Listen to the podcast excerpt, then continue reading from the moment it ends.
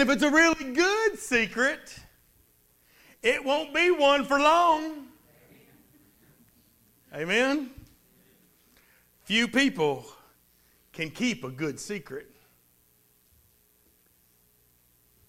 But if we truly love our brothers and sisters in Christ, like we've been talking about for the past few weeks, we will definitely want to share today's secret. Today, I'll be sharing with you some secrets of the abundant Christian life. I read a story about two mountain villages. One village got its water from this mountain stream but in the summer months, that stream would dry up and would dwindle down to where there was barely a trickle of water coming into the village. Barely enough water to keep the village alive until the rains came again. In the center of the other village, there was a, an artesian well, a, a natural spring, if you will, that flowed a seemingly endless supply of thirst quenching, life sustaining water. And regardless of how dry the summer months became, this village always had an abundance of water for its own needs and for the needs of others. These two villages that I've been telling you about this morning stand as a beautiful picture of the two kinds of Christian life that are before you today. You see, some believers live a life like a dwindling, barely trickling little stream that barely gives any evidence that it exists at all. Other believers live a life that is overflowing with the spiritual blessings of things like peace and joy and the power of God. While on this earth, the Lord Jesus came and he said, I have come that they may have life and that they may have it more abundantly. That abundant life that he's talking about is a life that's overflowing, overflowing with the blessings that come from a relationship with God. And he tells us that when we trust him, our lives will be just like that artesian well, that natural spring. And our life will literally gush forth spiritual blessings both for ourselves and for other people. So, which village more accurately pictures your life?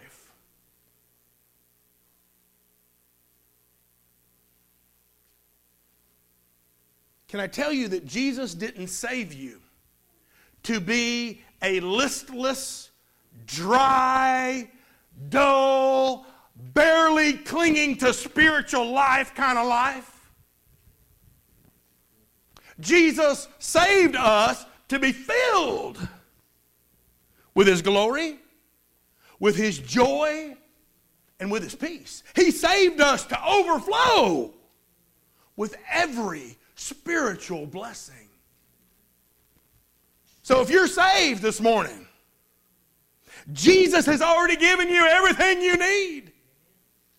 He's given you all that you need to enjoy an abundant Christian life. You just need to learn how to use it. You need to learn how to appropriate what the Lord has already given you. Today's verses in the Bible tell us a little bit about how to do that. On page 10, 1010 in the Bibles in front of you, I'm going to be reading from Romans chapter 15 and beginning in verse 8. Paul, writing to the church at Rome, writes, Now I say that Jesus Christ has become a servant to the circumcision, that is, to the Jewish people, for the truth of God, to confirm the promises made to the Father, and that the Gentiles might glorify God for his mercy, as it is written. For this reason I will confess to you among the Gentiles and sing to your name.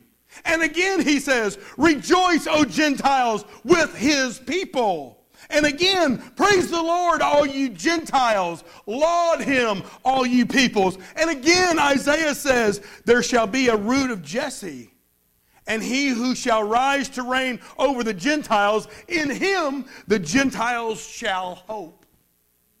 Now may the God of hope fill you with all joy and peace in believing that you may abound in hope by the power of the Holy Spirit. There in those few verses, we're told that there are basically two ministries that are performed on your behalf. Two ministries performed on your behalf that make the abundant life possible. The first of which is the glory of the Savior's ministry for us. See, verse 8 actually said that Jesus was a servant. Other translations say that Jesus was a minister. Well, what does a minister do? A minister ministers. A minister works for others. And the work that Jesus did and the work that Jesus continues to do, he does on behalf of other people, on behalf of us. So, first of all, we see that Jesus is God's promise to the Jewish people. There in verse 8, he said, Now I say that Jesus Christ has become a servant, a minister to the circumcision for the truth of God, to confirm the promises made to the fathers. The Bible's clear. Jesus came into this world to save the Jewish people by fulfilling his word as the Messiah, the Savior. Just listen to what Romans 1:16 says. Paul said, "For I'm not ashamed of the gospel of Christ, for it is the power of God to salvation for everyone who believes, for the Jew first, and also for the Gentile or for the Greek." In fact, in every area of his life, in everything that Jesus Christ did, he perfectly fulfilled the promises and the prophecies of God that were handed down to the Jews over the many, many years. And he proved in every detail that he was indeed the Messiah, the long awaited for Savior of the nation of Israel. So, what was the problem? What was the big deal? What was the problem? The problem was this those Jewish people stumbled over the fact that he came as a suffering servant instead of a conquering commander.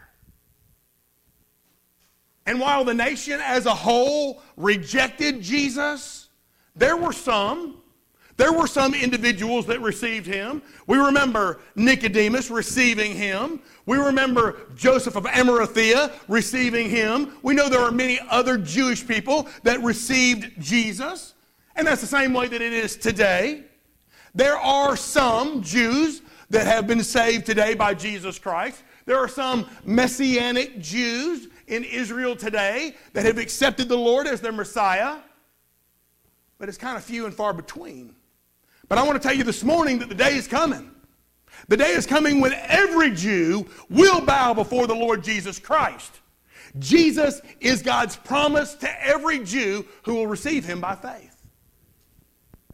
He's God's promise to the Jewish people. But we also saw that Jesus is God's prophecy to the Gentile people, the non Jewish people. Look again in verse 9 what the Bible says. So that the non Jews, the Gentiles, might glorify God for his mercy, as it is written. For this reason I will confess to you among the non Jews and sing to your name. And again he says, Rejoice, O non Jews, with his people. And again, praise the Lord, all you non Jews. Laud him, all you people. And again, Isaiah says, And there shall be a root of Jesse, and he who shall rise to reign over the non Jews, in him those non Jews will have hope. The Gentiles. Here, Paul used four verses.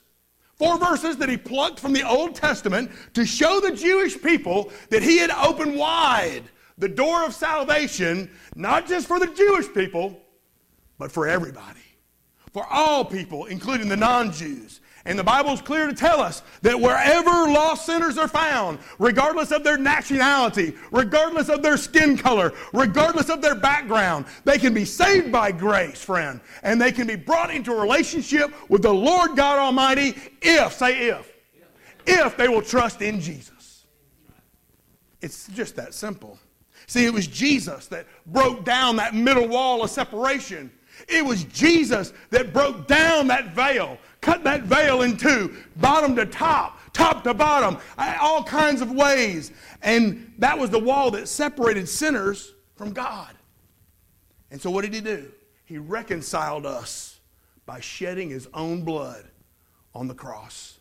He came as a minister, a minister for others, not to be served, but to serve others. He came as a minister of salvation for all who would receive him by faith. But, friends, there's another ministry, not just the Savior's ministry, there's another ministry that makes the abundant life possible. And that is the glory of the Spirit's ministry for us. Look at verse 13. And y'all are thinking this is going to be a short sermon, aren't you?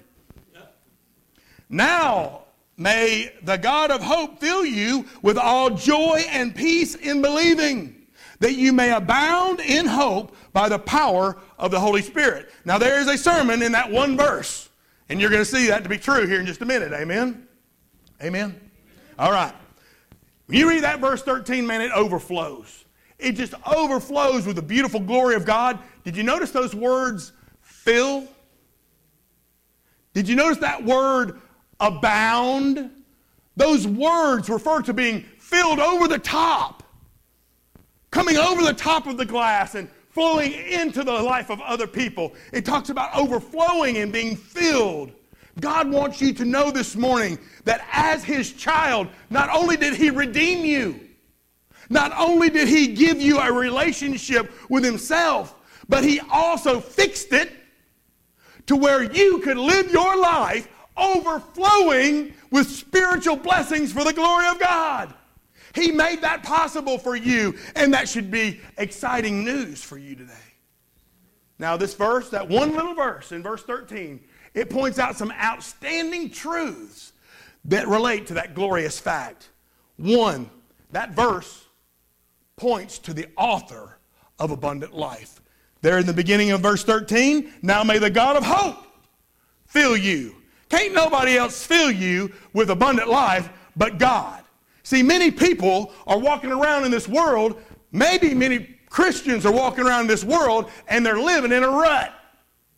How many of you have ever been in a rut?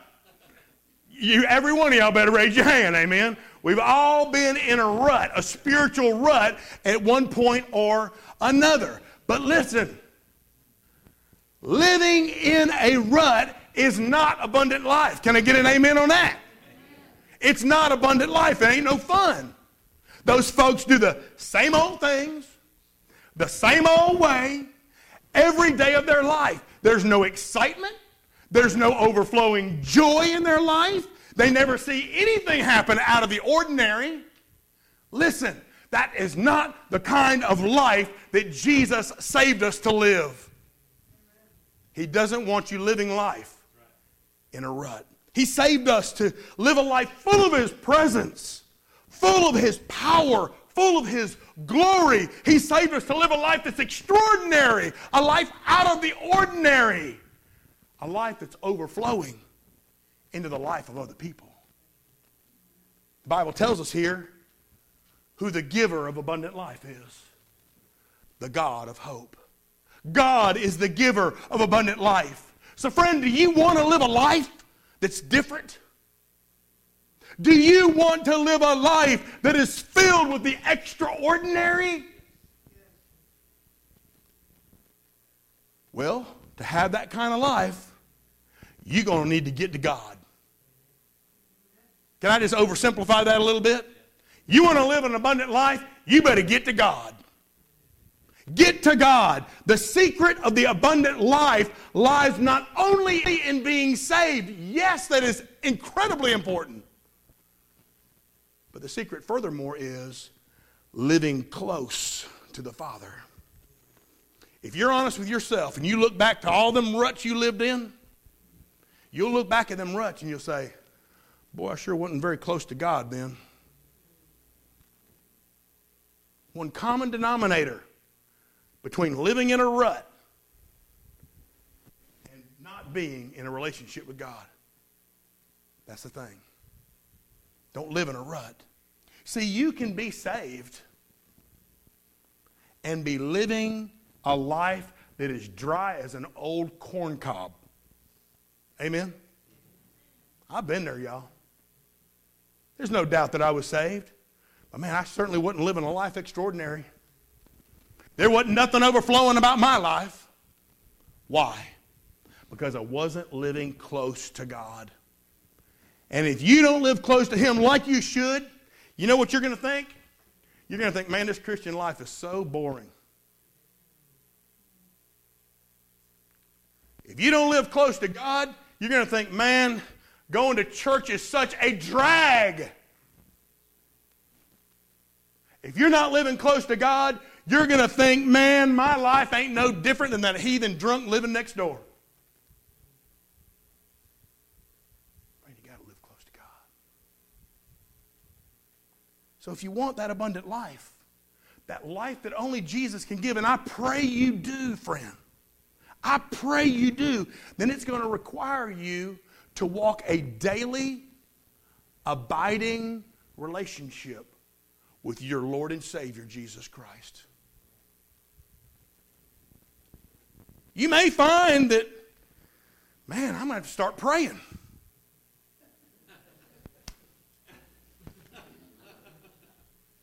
You may find, man, I'm going to start reading this book. you may find that you're going to have to start coming into this church house a little more regularly.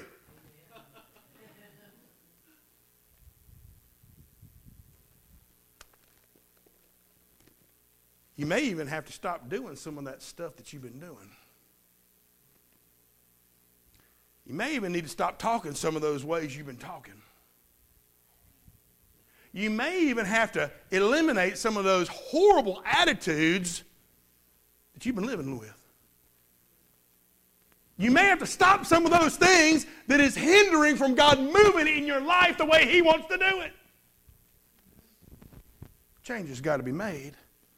So, what I'm saying is, is before you decide, man, that Christian life is such a drag, church is so boring. Before you decide that, why don't you make sure first that you're living as close to the author of abundant life as you can? And then see if it's boring. Then see if church is a drag. It won't be, I promise you.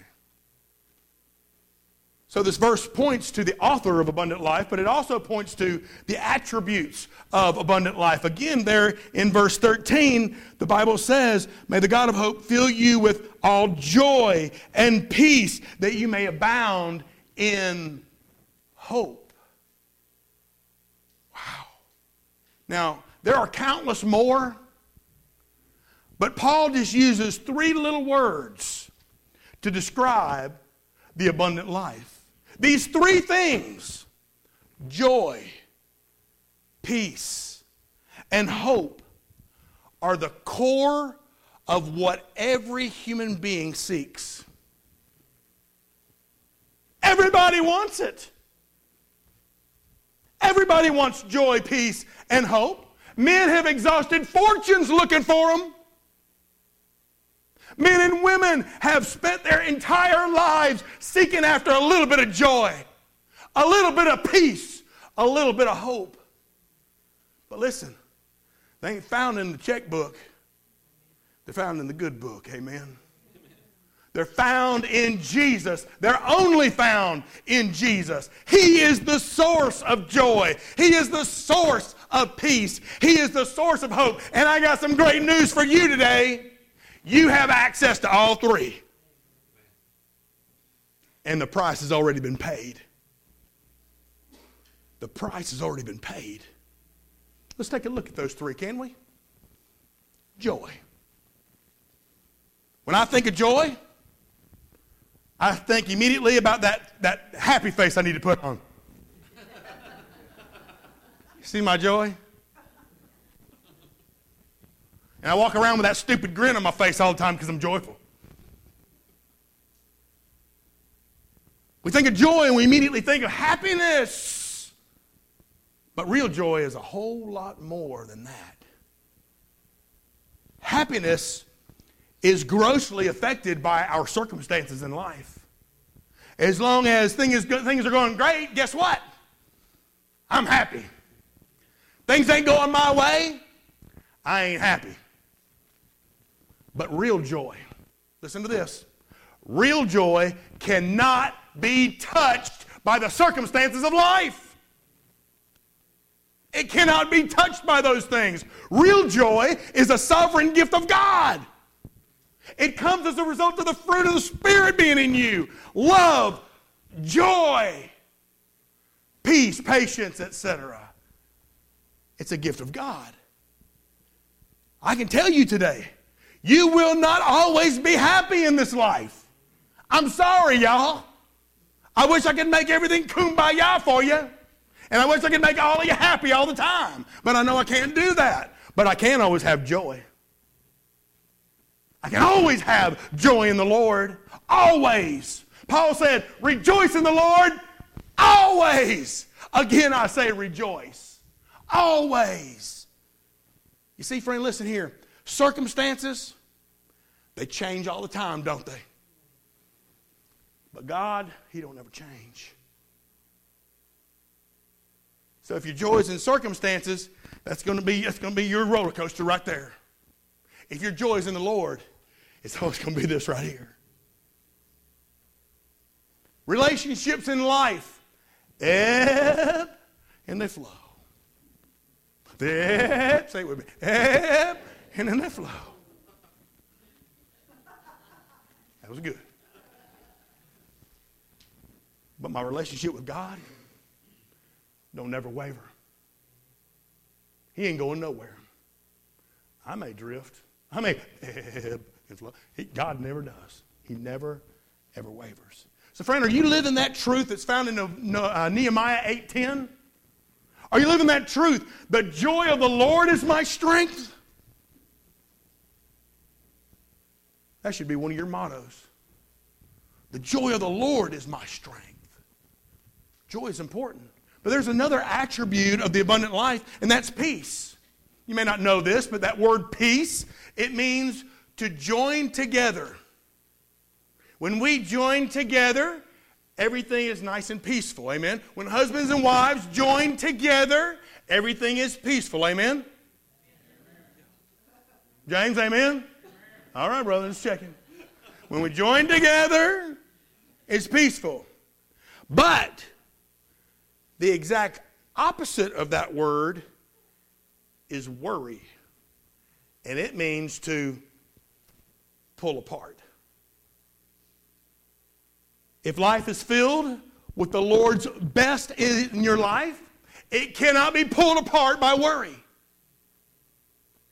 It's a life that rests in the promises and the power of God.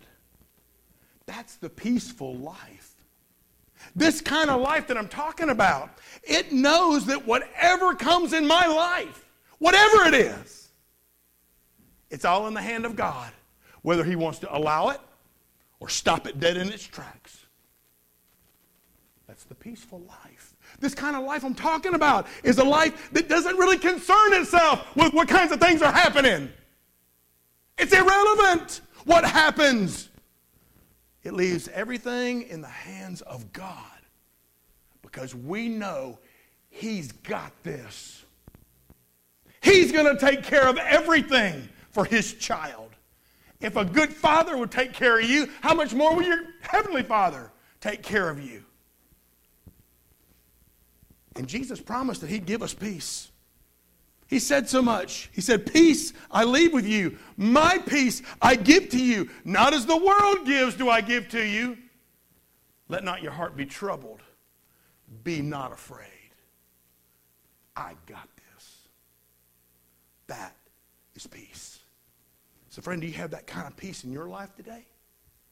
The absolute convincing knowledge that He's got this?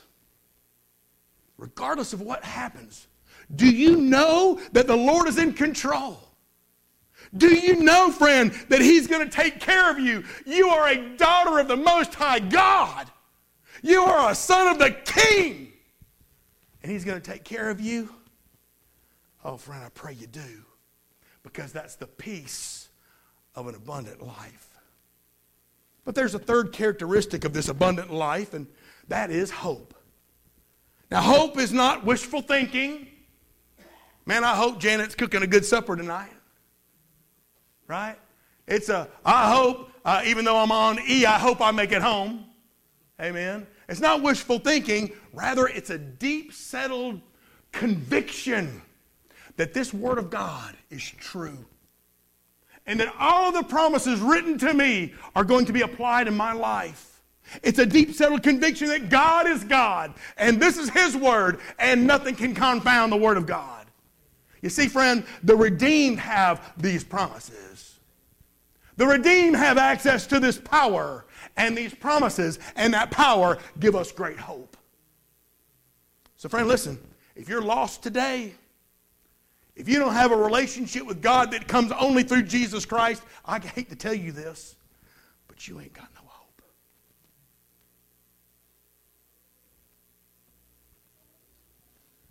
But if you're saved, having placed your faith in the Lord Jesus Christ, then no matter what happens, friend, I want you to know you have hope.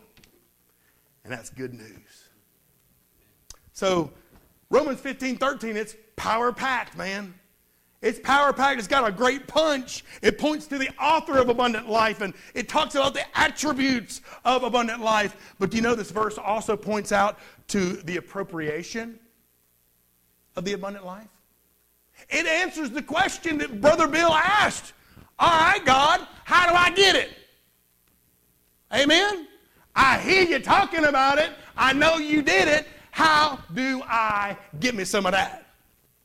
How can I have this kind of life? I mean, when you think about what I'm talking about, a life filled with joy, a life filled with peace, and a life filled with hope. Man, anybody in their right mind would want some of that, right? Amen? I mean, you'd be a nutcase not to want that kind of life. But here comes your answer and how to get it. And it's found right there in verse 13 in two little bitty words. Ready? Now may the God of hope fill you with all joy and peace. Here comes. In believing.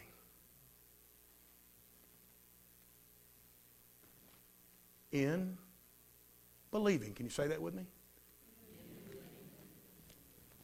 In believing. Paul says, that this abundant Christian life is appropriated by faith, by believing that He is God, by believing that He's got your back, by believing that He's going to take care of this tragedy in your life, this challenge in your life, this horrible circumstance in your life. He's going to take care of it. And you're going to believe it, and you're going to receive it by faith, by believing. Now, you may say, Bill, that's a problem for me. My dad up in Maine, We've been praying for him for years. His biggest problem with, with becoming a Christian is he got a problem with this whole faith issue, he says. He just can't come wrap his mind around how somebody can place their faith in a man who lived 2,000 years ago, giving his life for him. Knowing what all he's seen as a 30 year police officer in Danbury, Connecticut. Knowing how he's lived his life, he can't wrap his mind, his faith around that Jesus would do that for him. Maybe it's a problem for you too. There are a lot of people who just think, man, I just ain't got no faith. I just don't have any faith. However, Romans chapter 12, verse 3 says you do have faith. Because the Bible says in Romans 12, 3 that God has dealt to each one a measure of faith. There are some of you that got a whole lot more faith than me, but we all got a measure of faith.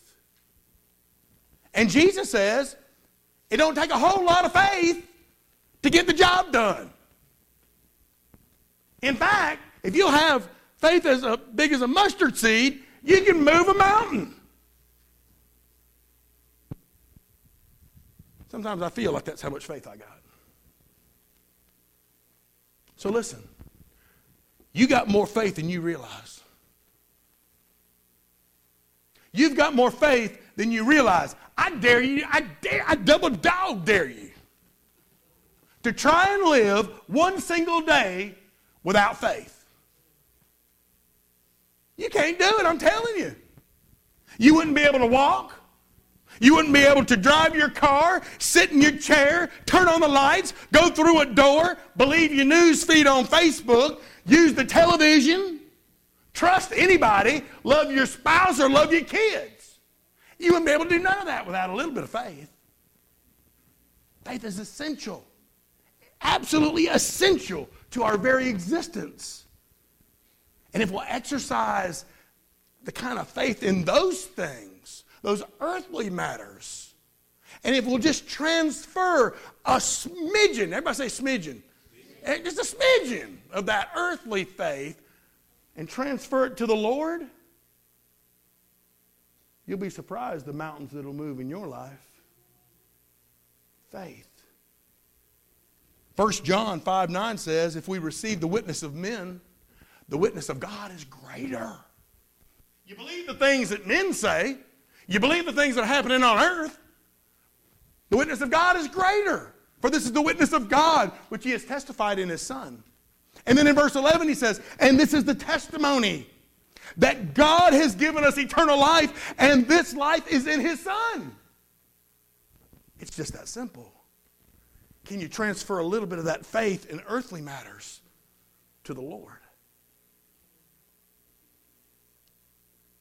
When we receive the Lord Jesus, God's Son, by faith, the promise of the Bible is that we also receive the Holy Spirit of God. We receive the Spirit of God who then leads us into living an abundant life for the glory of God. You can't do it yourself. So if you've been trying to muster it up, it ain't happening. You're going to need to, rather than muster it up, you're going to need to maybe bow down and yield and submit to the Spirit's desire for your life. So, friend, what about you? Would you describe your life as abundant, overflowing, rich in every spiritual blessing? Would you say, man, I've been living large for Jesus? Not many people can. But we have access to that kind of life. We have access to that. So, has your life been like that struggling little stream that's just almost on the verge? Almost on the verge of just drying up completely? Or are you like that artesian spring well, gushing up, overflowing with the blessings and the spiritual joy, peace, and hope that come from your relationship with God? Friend, if there's a lack in your life, I want you to know today that the help you need is in Jesus. All you need to do is get to Him and get it fixed Let me pray for you. Father God, thank you for seeing our deepest need, a cure for our sin cancer, and for sending your Son, the Lord Jesus Christ, to pay the ultimate price so that we could be reconciled to you. But Lord, you didn't stop there. That wasn't your only desire by sending Jesus because you also wanted to provide us with abundant life. A life that overflows with the richest spiritual blessings known to man. And that those blessings would not only be ours, but they would also overflow in the lives of others. Father, in a group this large, there is likely one person who has never wholeheartedly given their lives to Jesus. Help them to know that they can end that today, that they can have hope. Father, I pray that you would speak to those of us who have been Christians for a while. And if we've been living life in a rut, Lord, help us to put a period at the end of that sentence today. Lord, help us to realize and to appropriate the abundant life that's given to us in believing. Father, give us the joy, the peace, and the hope that comes by living close to you. Thank you for making it possible only through Jesus. If there's one that needs to come only through Jesus, Lord, you invite them to come. If there's someone who needs to pray for that rut they're in to get out of it, Father, I pray that they would come. There's no better place to get things fixed than right here at the altar with brothers and sisters that love them. So, Lord, bless this invitation. It is all yours. And we thank you for it in Jesus' name. And all God's people said. Amen. Amen.